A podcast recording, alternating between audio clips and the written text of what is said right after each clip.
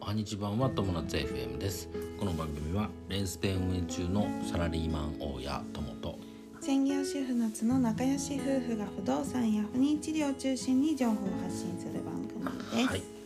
本日の大阪は晴れてます、晴れてますうん、なんか晴れたり雨に雨なった降っりたりな、いろいろだねうん、はいえっ、と今日は216回目の更新で不妊治療のテーマですねはい連続ではい連続治療で、でえすー採卵の日が決定は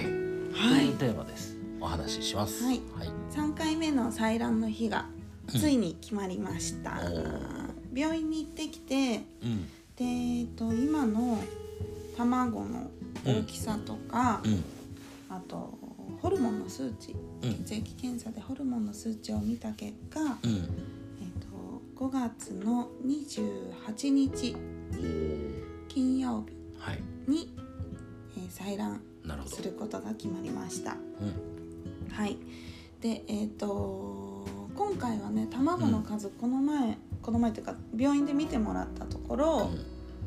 全部でうん。 10えっ、と10個卵が見えるっていうことで、だいたい今の時点で15ミリとか18ミリぐらい、あ、そう15ミリ、1.5ミリ一点五ミリ。うかな、一点五ミリ。はい。 18ミリ。十五ミリっていうと一センチあ、五ミリだかそんな大きくないか、からね。一点五ミリ。な。うん。とかの大きさですっていうことだったので、はえっとこれがねもうちょっと卵が一個一個が大きくなる注射はい。を打って、うんで「いいのに」っていうホルモンがあるらしいんだけれどもエストロゲンっていう、うん。えっと難しい。ホルモンうん。が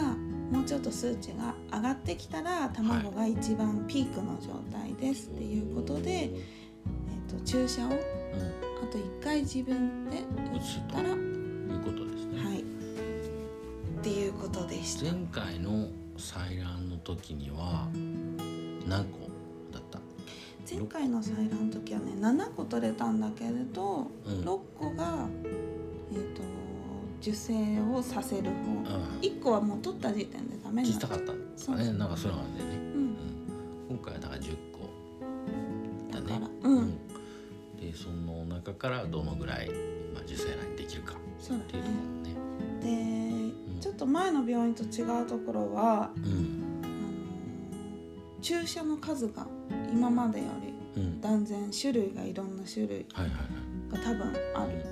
細かくうん、まあもしかしたら入ってたのかもしれなくて今自分で作ってるからそう感じるのかもしれないんだけど、注射が多分ね多い気がする種類が。っうん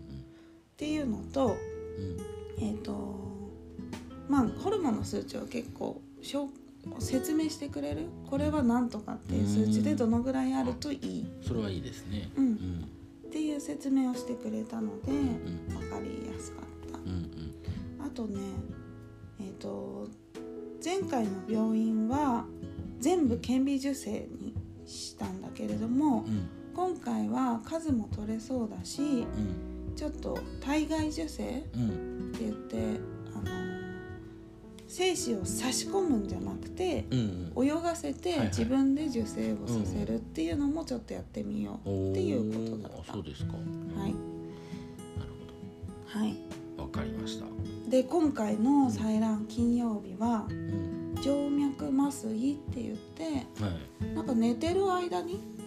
お終ーわりますっていうこと相当痛いんだもんねあれねみたい採と卵ってねうんだからどうなんだろうね寝てる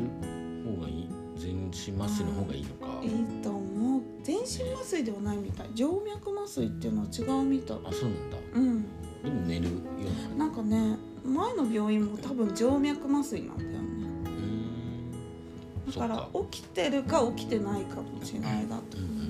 うんそっかそっまあ、ちょっとどうだかわかんないかはいで前回はうんあのー、7個だったからうんそんなに回数さしてないけど10回だと刺す回数が増えるかもしうんれうんうんないとかあるから、うんうんそれで寝るように静脈麻酔にしたのかもしれない。痛いらしいからねうーんまあ頑張りますはい元気な卵が出るよ、ええまあ、ちょっとね、あの大事にしてくださいは引きい続き体をといはいはあいりがとうございますうことで今日ははいそんな感じでよろしいでしょうかはいは大い、丈夫ですということで今日のテーマは不妊治療採卵の日が決定というテーマでお話ししましたはい、人生が楽しくなる友達 FM、本日も最後までご視聴ありがとうございましたありがとうございましたまたねバイバイ